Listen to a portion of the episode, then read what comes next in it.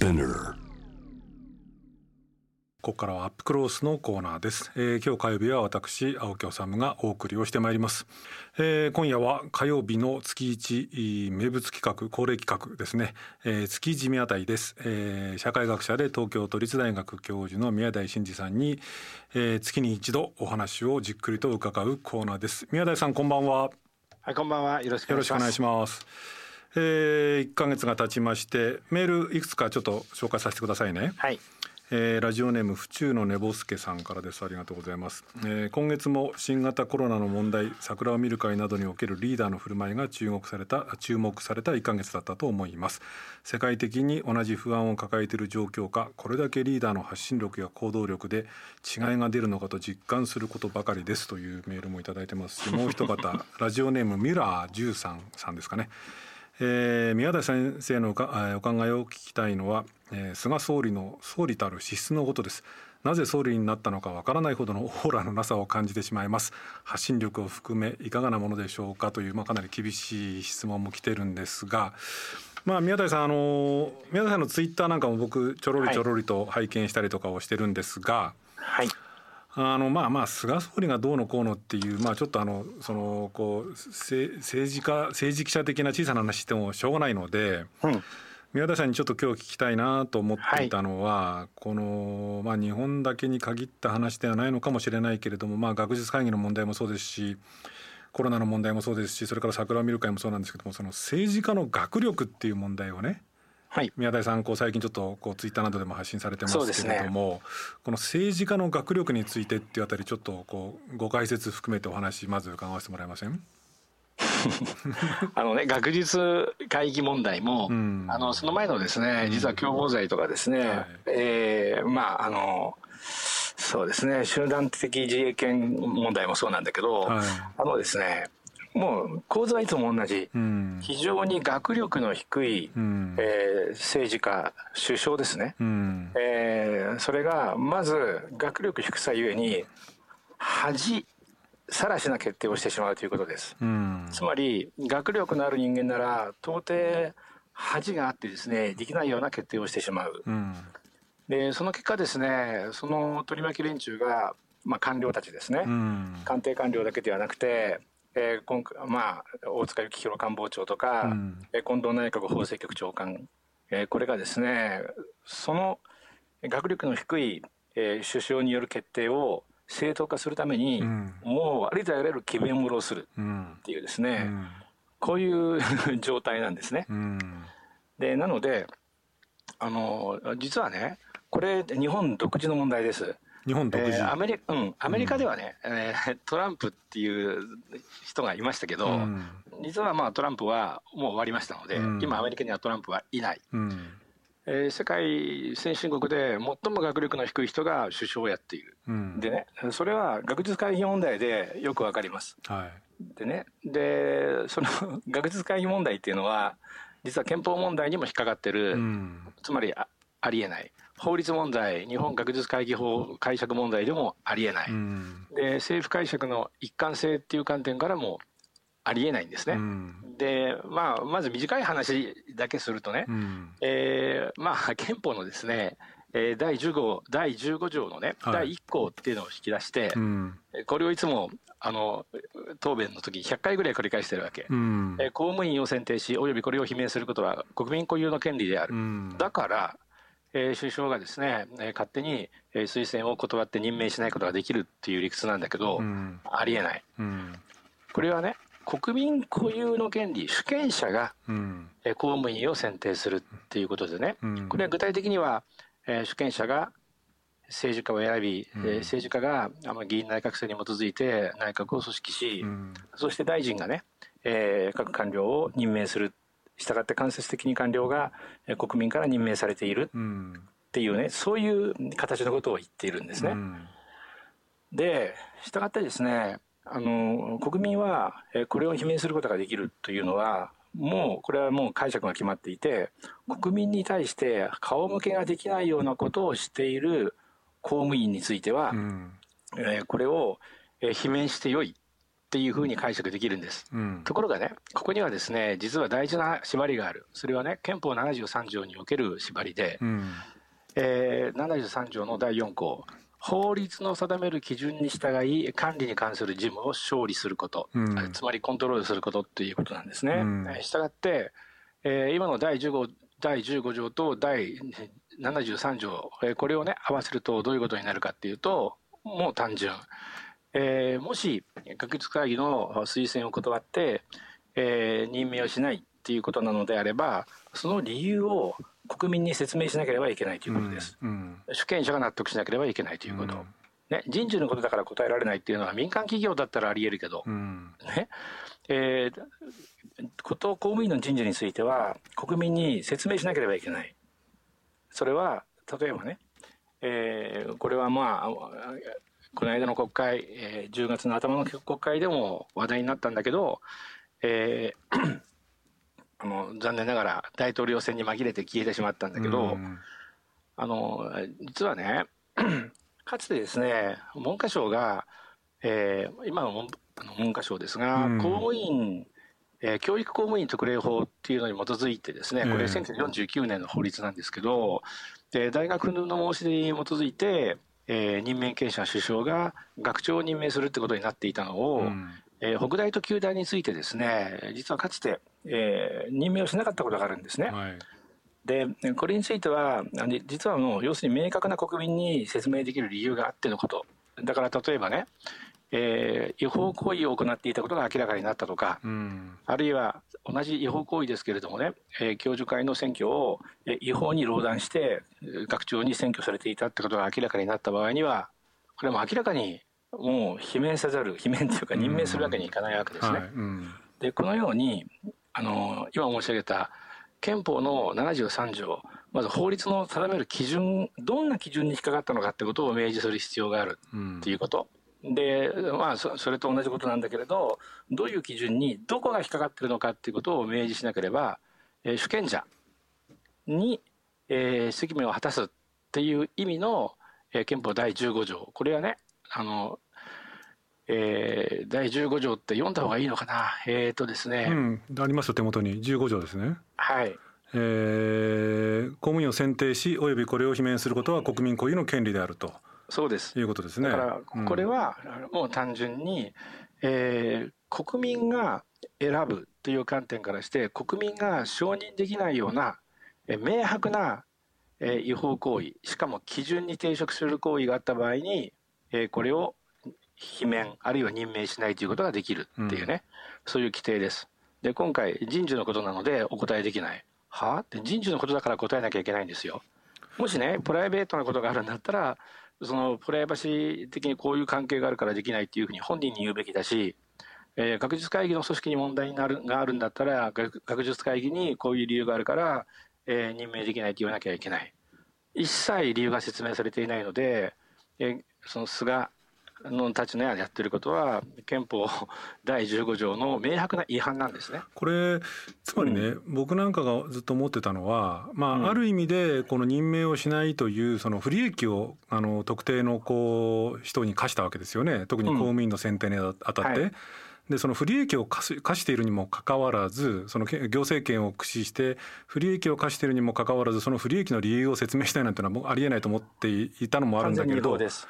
その宮台さんが今おっしゃるのはつまり国民固有の権利としてその公務員を選定しているあの選定したり罷免したりするんだったらそのちゃんとした理由を示してくれないと主権者に示してくれないとそもそもこの国民固有の権利っていうところをきちんと果たしたことにはならないじゃないかと。こういうことなんですね。国民が行使をしたことにはならないですよね。でそれは重要な問題です。でね、あのよくねあの指揮者ぶりした変な人たちがですね、あの共産党の巣窟だからとかさ、え言っていますよね、えー、学術会議のメンバーが全員共産党員であったとしても今回のえー、任命をしないという振る舞いは違法です。どういう基準に抵触しているのかが説明されていない。そもそも基準が明示されていない。ね、ということであのそういうことは全く理由にならない。これでね、はい、そこでその先ほど宮台さんが冒頭におっしゃったその学力が低いっていう問題に戻るんですけどね、うん、つまりこれどう考えたらいいんですか？その僕はねその安倍さんもそうだと思うんだけど菅さんあたりだって今の宮台さんのお話を聞いてそれが正論だよな正しいよなと思っていてそのでもちょっとこうなんていうのかなこう説明できることと説明できないことってあるじゃないですかってなんか NHK で菅さんは逆ギレしたらしいんだけど説明しなきゃダメなんです。うん、だけど説明できないことはプライベートのことだけ。それは本人に説明する。で宮台さんがおっしゃってるこの学力が低いっていうのはこれが理解できてないのではないかとこういうことですか？そうです。知らないんです。知らないで決めてしまって、でプラス周りからねそれを諌めるような人たちがおらず、まあ簡単に言うとイエスマンのケツナメ官僚だらけ、それがまあ官僚をまあ官邸官僚をまあ固めているってことですよね。なので、うん、まず一発目でトップが暴走する、うん、そしてその後あの知りませんでしたバカでしたっていうふうに認めるわけにはいかないので、うん、なんとか辻褄辻褄を合わせようとしてどんどんどんどん墓穴を掘っていって、結局積んだっていう状態ですね。まあ、桜を見る会なんてのはまさにその典型例だと思うんですけれども、はい、そのこの学力っていうその言葉がちょっと刺激的なのでもう少しちょっとこだわりたいんですけれども、はい、これまさに学力の問題です、うん、あの宮田さん、はい、ツイッターなどでも書かれてましたし発言もされてましたけれども、はい、例えばその菅さんにせよその安倍さんにせよまあまあその決して悪くはないっていうかまあその世の中ではそこそこと以上とされてる大学を卒業されてるわけですよね。ででかつてで言えばその宮田さんがこう触れられたのが田中角栄という政治家がいて。田中角栄さんっていうのはまああれは中卒なのかな？厳密に言うと専門学校卒になるんですかね。まあ小学校卒というふうに当時言ってましたよね。で、うん、まあ学力とかまあ学力じゃないな学歴って意味で言うとその田中角栄さんなんかの方がよっぽどある意味で、まあ、これ低いから悪いとか高いからいいとかって問題じゃないんだけれども、ちょっと説明するとね、小学校オール5です、しかし、まあ、いろんな事情で上には進学できなかったっていうことなんですね。田中角栄さんがね。そう。しかし記憶力は抜群、うん、でしかもですね官僚と接する時は入賞順位も全部覚えていて、うん、その入賞順位ゆえのね役所の中のさまざまな悩みとかいろんな問題とかを、えー、相手が言うまでもなく理解する力があって、うん、でね。でさらに僕の親父はね、えー、まあ大企業の幹部として陳情しに行ったことがあるんだけれど。宮台さんのお父さん、えー、そうですね。お母さん病気らしいんだけど、うん、大丈夫なのかね？とか言ったりしてですね、うん、そのプライベート情報をそういうふうに使うんですよね。でこれはプライベート情報を相手の弱みを使うまあ握ってねコントロールするために使うっていうのの全く反対で相手を勇気づけるために相手が置かれている文脈を、えー、理解し、うん、でその上で、えー、相手を自分の簡単に言うとファンにするんですよね、うん、そういう力がある。それがつまり人徳っていうことだよね、うん、で逆に安倍塚がやってることっていうのはえー、まあ 民主党時代にね、うん、秘書官やったりしていてもうキャリアから外れてしまった人をえー、投与することであのつまり劣等感を使ったコントロールですよね。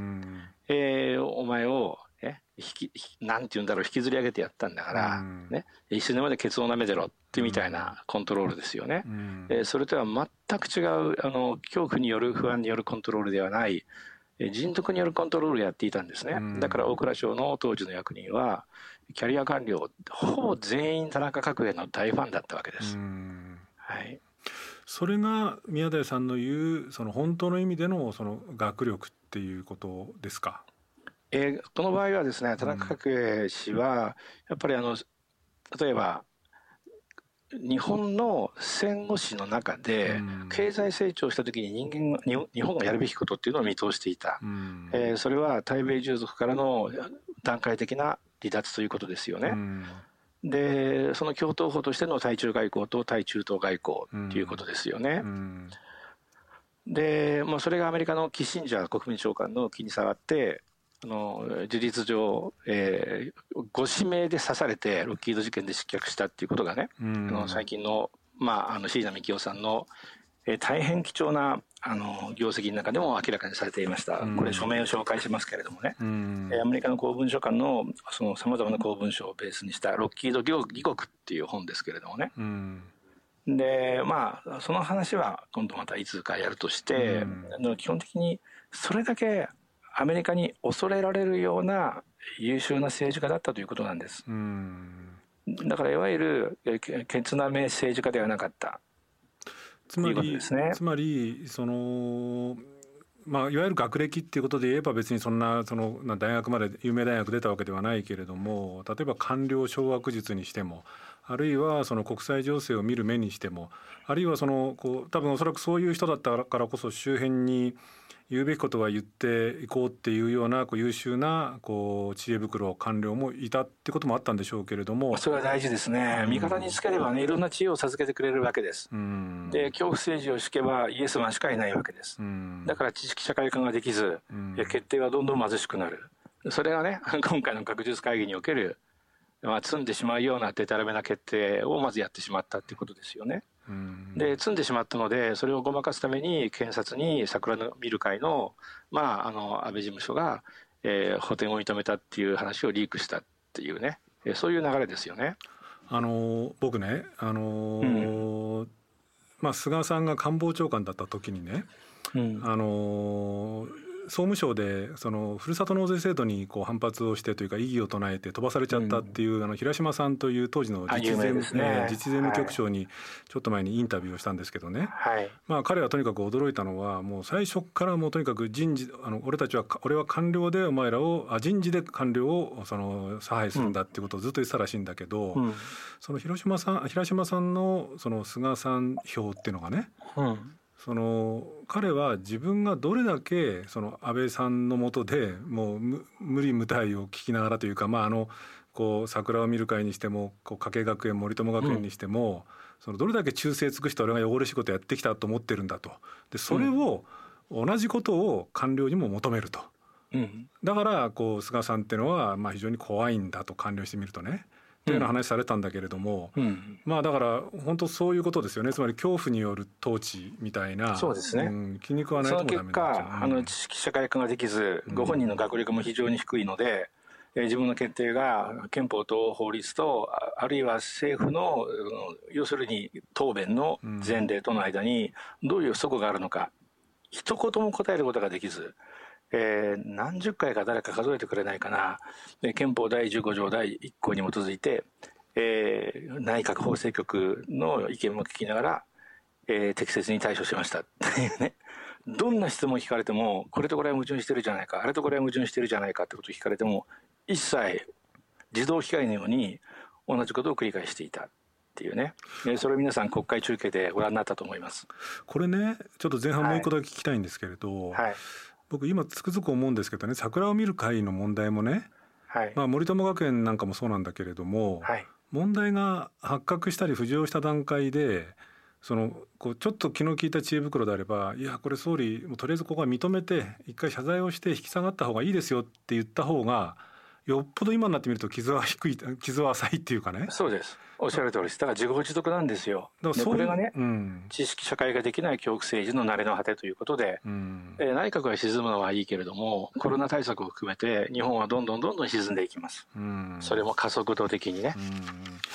あの宮台さんが以前からおっしゃってるそのまあ法の奴隷っていうのもそうなんですけどね、はい、そのシステムの奴隷。だからこのまま加速度加速主義というかもうこれは落ちるところまで落ちた方がいいんだっていう話もそうなんですけれども、はい、そのまあ共同体ってものが破壊をされてねその特に大都市で暮らしている我々なんていうのが典型的なんだけれども、はい、結局そのこう共同体なき中でなんかこうシステムの奴隷になっていると。いうそのまあそうじゃないと特に若い人なんかは生きられないような状況になっちゃっているというところを、こうなんとか突破しなくちゃいけないっていう話を僕されてきたのかなっていうふうに僕なりに理解をしてるんですけれども、はい、その通りです。その今日のねこうメールくださった方の中でもね、はい、えっ、と宮台さんにねその要するにこの加速主義の行き着く果てっていうものをねちょっと恐怖どうなっちゃうんだろうとどうすればいいんだろうっていうなんかこうその恐怖を覚えるんだけどっていうのはごめんなさいちょっと今手元にないんですけどメールも来てたんですけれども。その加速主義が行き着く果てっていうのはだって破滅なわけじゃないですか。いやあの破滅になるかどうかはよくわからないです。レベッカ・スルニットの災害ユートピアを見ればわかるように、システムがダウンした時に、えー、誰も見たことがないようなね助け合いのユートピアが実現するっていうこともあり得る。でそれはあの福島のあるいはその、まあ、東日本大震災の時にはそれは起こらなかった頃だけど、うん、えー、そのずいぶん前1995年の阪神・淡路大震災では永田地区を中心に起こったことですね。うん、なのであの実は今先進国でしたから2番目っていう経済水準になってしまいましたけれども、うん、えー、それだってですね70年代後半というか末ですね、ジャパンズナンバーワンって言われた頃に比べれば実所得は高いんですね、えー、なので別にどうってことはないというふうに言うこともできる、うん、でそれよりも大事なことはねその、まあ、阪神・淡路と東日本の間のこのあそうですね26年間、うん、16年間ですね。16年間の間に何が起こったのかっていうことを反省することが大事ですね、うん、でこれは僕に言わせるとウェーバー予想の実現です。ウェーバー予想の実現。そうマックス・ウェーバーの予想ですね、うんで我々近代社会は複雑なシステムです、うん、でそれを回すためには計算可能性が必要です、うん、えー、なのであの計算可能性を担保するための要するに行政官僚化が進みました、うん、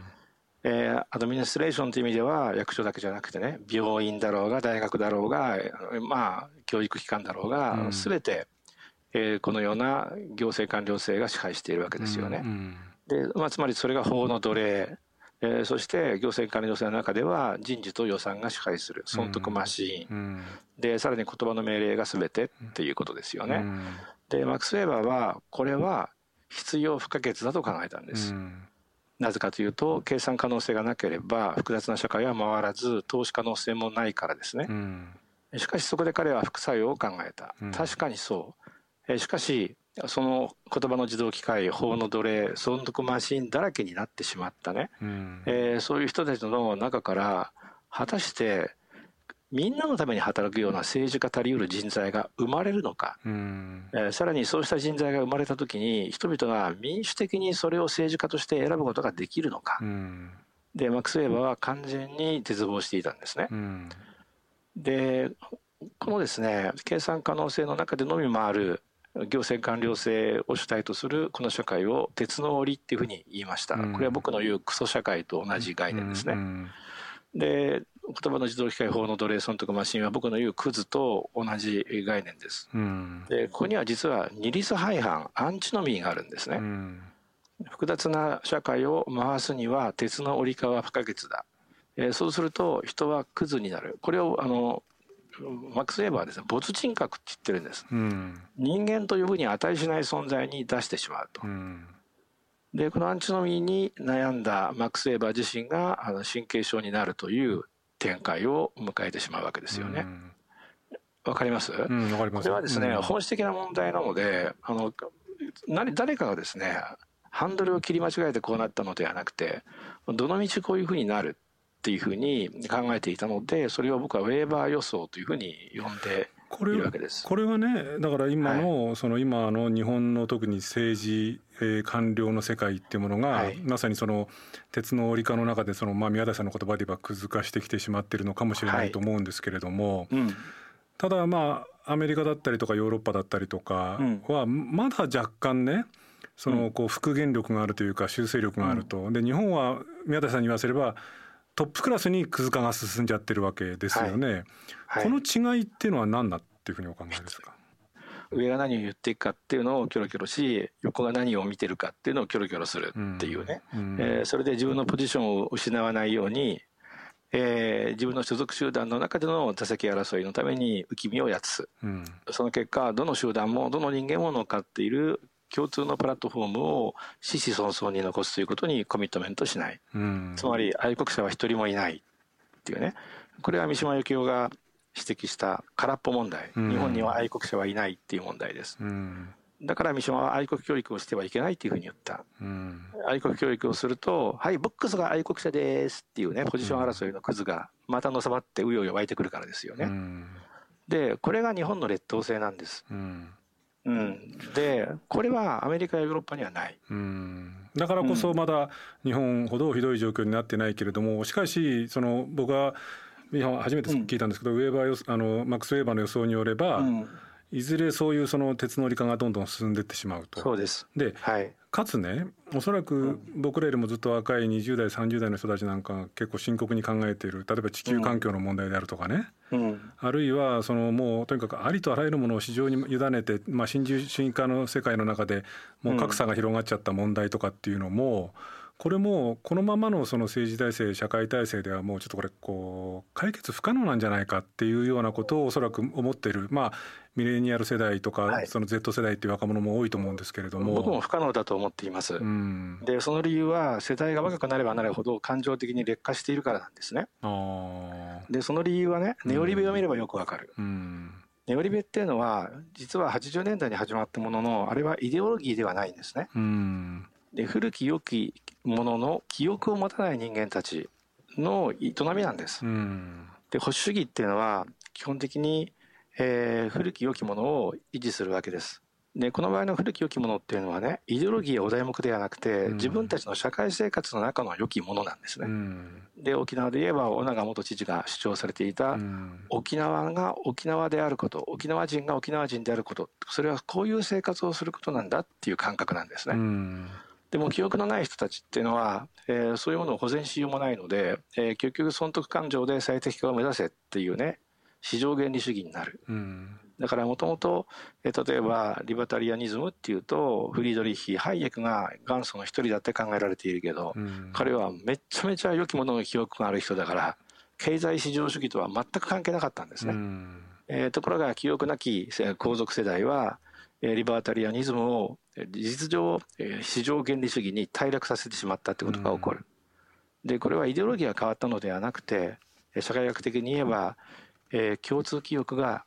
なくなったということに由来しています。でこれは若い世代になればなるほど、えーまあ、新住民化による分断インターネットによる分断等々を通じてどんどん分断されているので良きものの記憶の共有はどんどんなくなっていきます。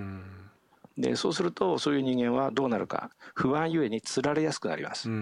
アメリカすげえとか日本すげえとかっていうのに、えー、基本的に、えー、つられるそれは不安を埋め合わせるための意味のない反復行為イコール神経症っていうフロイトの定義にちょうど当てはまるんですね。ただね、実は同じ図式をマックス・ウェーバーも使っていたということです、うん、ただ一方でこれ今の宮台さんの話日本は残念ながらそれにかなり当てはまっちゃうのかなと思いつつね。例えばヨーロッパ、うん、アメリカなんかではそのまあこう若い世代が、まあ、サンダースに惹かれるような世代が出てきたりとかね。オカシオ・コルテスみたいなこう議員が出てきたりとか、うんね、あるいはその、ね、あのスウェーデンではグレタ・トゥンベリみたいな人たちが出てきたりとか、おそらくこのその格差が広がりその環境が破壊されるっていうようなもう本当にその希望のなきこの時代に生まれ育ってきた世代の人たちからこれじゃまずいじゃないかっていうような形でなんか一つのムーブメントみたいなものも世界的には起きてきているっていうのも一つあるんじゃないでしょうか。そう。しかしね、うん、同時にいろんなムーブメントが起こってるんですね。うん、でまずねスウェーデンって東京都と同じぐらいの規模しかない、うん、なので共通感覚を抱きやすいなので国民に一切の規制をせずに、えー、まあ信頼をベースにしてね、情報だけ出して懸命に振る舞えっていうふうにしてやってくれた。ね、でこれは、えー、規模の問題でしょ、うん、あともう一つですね。加速主義者っていう人たちはどう考えるかっていうと人はどんどん劣化している。うん。なので劣化した人間たちが民主制で決める制度には良きものなどあるはずがない、うん、えー、デタラメな制度ばかりが出てくるだろうだから制度には期待しないでテックですね。ハイテクノロジーに期待しよう、うんうん、つまりプラットフォーマーが技術による社会変革をする、うん、制度による社会変革はもういらないっていうこういう発想なんですね。でこれがいいかどうかっていうことはねこれからお話しする二者択一のどちらを選ぶかっていうことによるんです。でそれが僕の言う条件付き賛成っていうことなんですね。家族主義者の多くはハッピーターティールを中心としてね基本ドラッグとゲームがあれば人間は脳内物質的に幸せになれるんだっていうふうに考えるわけです。でこれ記憶関係ないですよね。えー、例えばあの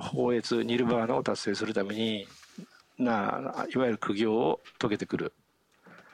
必要はないっていうふうに言ったのがオウム真理教で、うん、電極と LSD だけでなんとかなるぜっていうふうに言った。でこれととても近い図式があのいわゆる主流の加速主義者の図式ですよね。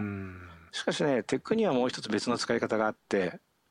それはね劣化しつつある人間の感情をより育て上げ寛容するような、えー、そういうタイプのあのテックを開発するっていう可能性がある。例えば同じゲーム、えー、娯楽用のゲームを開発する場合あるいは同じように例えばアニメを制作する場合人間の感情を寛容するような方向で、えー、それを作るかどうかっていうことはテックを操縦するものデザインするものの、まあ、志以下にかかってるわけですよね。でその意味で言うとあの最近のね日本のアニメはとても良いです。それは「鬼滅の刃」えー、あるいはその「バイオレット・エヴァーグリーン」あるいはジョゼとあの虎と魚たち、えどれも本当に素晴らしい今上映中の作品です。でこういうものをゲームの中でも作ることができますし、うん、それにもっとテクノロジーのプラットフォームをそれ自身として人々の感情の働きによって、えー、例えば相手を仲間とするかどうかを選べるようなね、えー、そういうテクノロジーもあり得る。つまり今のマッチングアプリみたいにねスペックで相手を選んだ末ものすごい勢いでスワイプしながらですね、うん、チョイスしていくっていうようなやり方と真反対の、ね、テクノロジーの使い方もあり得るわけですよね。うん、っていうふうに人々をますます劣化させるテックなのか、うん、人々をますます感情的に豊かにし場合によってはテックなしでは元のコミューナルな共同体的な仲間的な関係を営めるようなそういう方向性に持っていくテックなのか。確かにもはや制度では難しい。テックで人を支えるしかなくなってきた。全くその通りだと思う、しかしそのテックには2つの方向性があるっていうことをちょっと強調しておきたいんですね。前者だとまあ分かりやすいっていうか非常にその暗黒ってディストピアになるだろうし後者になるんだったらひょっとすればその加速主義宮台さんがおっしゃる加速主義のなんかこう破滅なのかカタストロフなのかある一定のそこの後に少し希望が見えるかもしれないと。そうですね、うん、ちょっとその、このその後者の方の話ちょっと次回また少しじっくり伺わせてください。はいわかりました、はい、ありがとうございました、はい、ありがとうございました。ありがとうございましたえー、青木治です、えー、今日は月一宮台でした。まあ回、えー、なんていうんですかね。なんか脳の筋肉がなんかこう鍛えられるような感覚になるのは僕だけではないと思うんですけれども、えー、もう12月で次回の月一宮台は1月5日ですね、えー、あっという間でしたけれども大変な1年、えー、間もなく暮れようとしてるんですけれども。この今日ちょっと全然その本編とは違うお話を少ししようかなと思ってここに座ってます。えー、あの桜見る会の問題ですね。あの番組の中でも触れてきましたけれども、まあ、検察の捜査が進んでいると。で、まあ、これ刑事責任の追及ってことになるんですけれども、えー、今のところ聞いてる話ですと、えーまあ、政治資金規正法ですね、えー、つまり桜見る会の前の夜前夜祭を開いた開いて、まあ、あ安倍さんの事務所がその足りなかった分800万とも900万とも言われてますけれどもこれを補填したっていうのをこれちゃんと政治資金に収支報告書に書かなかったっていうのは政治資金規正法違反だっていう問題ですね。えー、からもう一つえー、公職選挙法違反と有権者選挙区内の有権者にその寄付行為っていうんですけれどもまあ共応したということでこれは公職選挙法に違反するという問題なんですがこれ2つある違法が2つ疑われてるんですけれどもどうも今のところ聞いてるとどうやら政治資金規正法違反になるんじゃないかとでどうして公選法の寄付行為にならないのかというふうに聞くと。まあ要するに寄付行為っていうのはですね寄付した方の認識も問題なんだけど寄付された方の認識も問題らしいんですね。つまりあ俺はこれ今日受けてるよなという認識がないと成り立たないんだけれどもどうもその出席していた参加者の人たちの取り調べというかですね任意で事情を聞いたところ、えー、5,000円でこんなしょぼけた飯しか出ないなんじゃ俺は今日受けた覚えはないんだというようなこう言ってる人が多かったそうなんですね。なのでこの、公選法は難しくって、政治資金規正法違反でまあどうやら、えー、公設第一秘書とかですね会計責任者がまあ、略式なのか在宅なのか、まあ、起訴されて終わるだろうと、まあ、なかなか安倍さんご本人の刑事責任というのは難しそうだというようなことらしいんですね。でこれで済ましてはいけないんですね。これまず一つは刑事責任の追及っていうのはもちろん大問題なんですけれどもこの政治責任えー、ましてや、まあ、もちろんこの刑事責任をこう秘書が追及されることに伴う政治責任はもちろんなんですけれども国会の場で、えー、首相が堂々とその虚偽答弁を連発したっていうことの政治責任っていうのはきちんと問わなくちゃいけないっていうことをちょっと今日申し上げたいんですね。あのこれ、まあ、結果的に検察の捜査で800万円か900万円か前夜祭の資金が足りずに補填したことが分かったんですけれども安倍さん国会でこんなことをおっしゃったんですね。事務所が補填した事実はない講演会としての収入や支出は一切ないホテル側から明細書などの発行はなかったまあ僕もそうですけれども多くの人が嘘だろう嘘じゃないのって疑ったんですけれどもまあ本当に全部嘘だったんですね。でそのこう検察の捜査でこれ全部嘘だってことが分かっちゃったんですけれども当時思い出してみるとその前夜祭で高級店の寿司が振る舞われたんじゃないかっていうふうに追及した野党の議員に対して、まあ、安倍さん逆ギレをして真っ赤な嘘だと。嘘つきだ嘘つきだというふうに言ったくらいだったんですけれどもいや安倍さんの側の発言の方が嘘だった。安倍さんの方が嘘つきだったっていうことが、まあ、検察捜査で裏付けられちゃったっていうことなんですね。で、まあ、安倍さんの側はここに来てまあ、全て秘書が勝手にやったことだと。安倍さんはあ、まあ、知らなかったんだっていうようなことをおっしゃってますけれどもまあこれもこれまでの経緯を見ると僕は嘘なんじゃないかなというふうに思っちゃいますけれどもまあこれ100歩譲ってこれが本当だとしてもですね安倍さん首相として国会で嘘を連発したっていう事実は消えないしもちろん免罪もされないんですね。これ何が問題かっていうとその国権の最高機関たる国会で首相がまあ嘘の答弁虚偽答弁を繰り返したんですねその三権分立していて相互に分立してお互いにチェックし合うべき行政府の長が立法府を欺いたっていうのは重大事で、まあ、これをこう黙認しちゃうと議会制民主主義っていうのは根幹が崩れるんですね。なのでこれやっぱり証人喚問なのかどうかは別としても立法府としてはまあ、安倍さんに事実を説明させる場を設けて、まあ、きちんと謝罪をさせて責任を取らせないと、まあ、今後のこう日本の議会制民主主義に重大な禍根を残しますしこれに関しては与党も野党もないんですね。立法府として欺かれたっていうことなので与党も野党もないっていうようなことを少し肝に銘じてまあ僕がここで言っても与党の皆さん聞くかどうか知りませんけれどもしかしこれを聞いてくださっている皆さんにはきちんと申し上げたいんですけれどもその立法府の場で、えー、行政府の長が虚偽答弁を繰り返したっていうことの事態の重大性ってことは決して忘れてはいけないしかつこれについてはきちんとその説明の場を設けて、えー、きちんと謝罪をしてかつ責任を取るような道をこう取っておかないと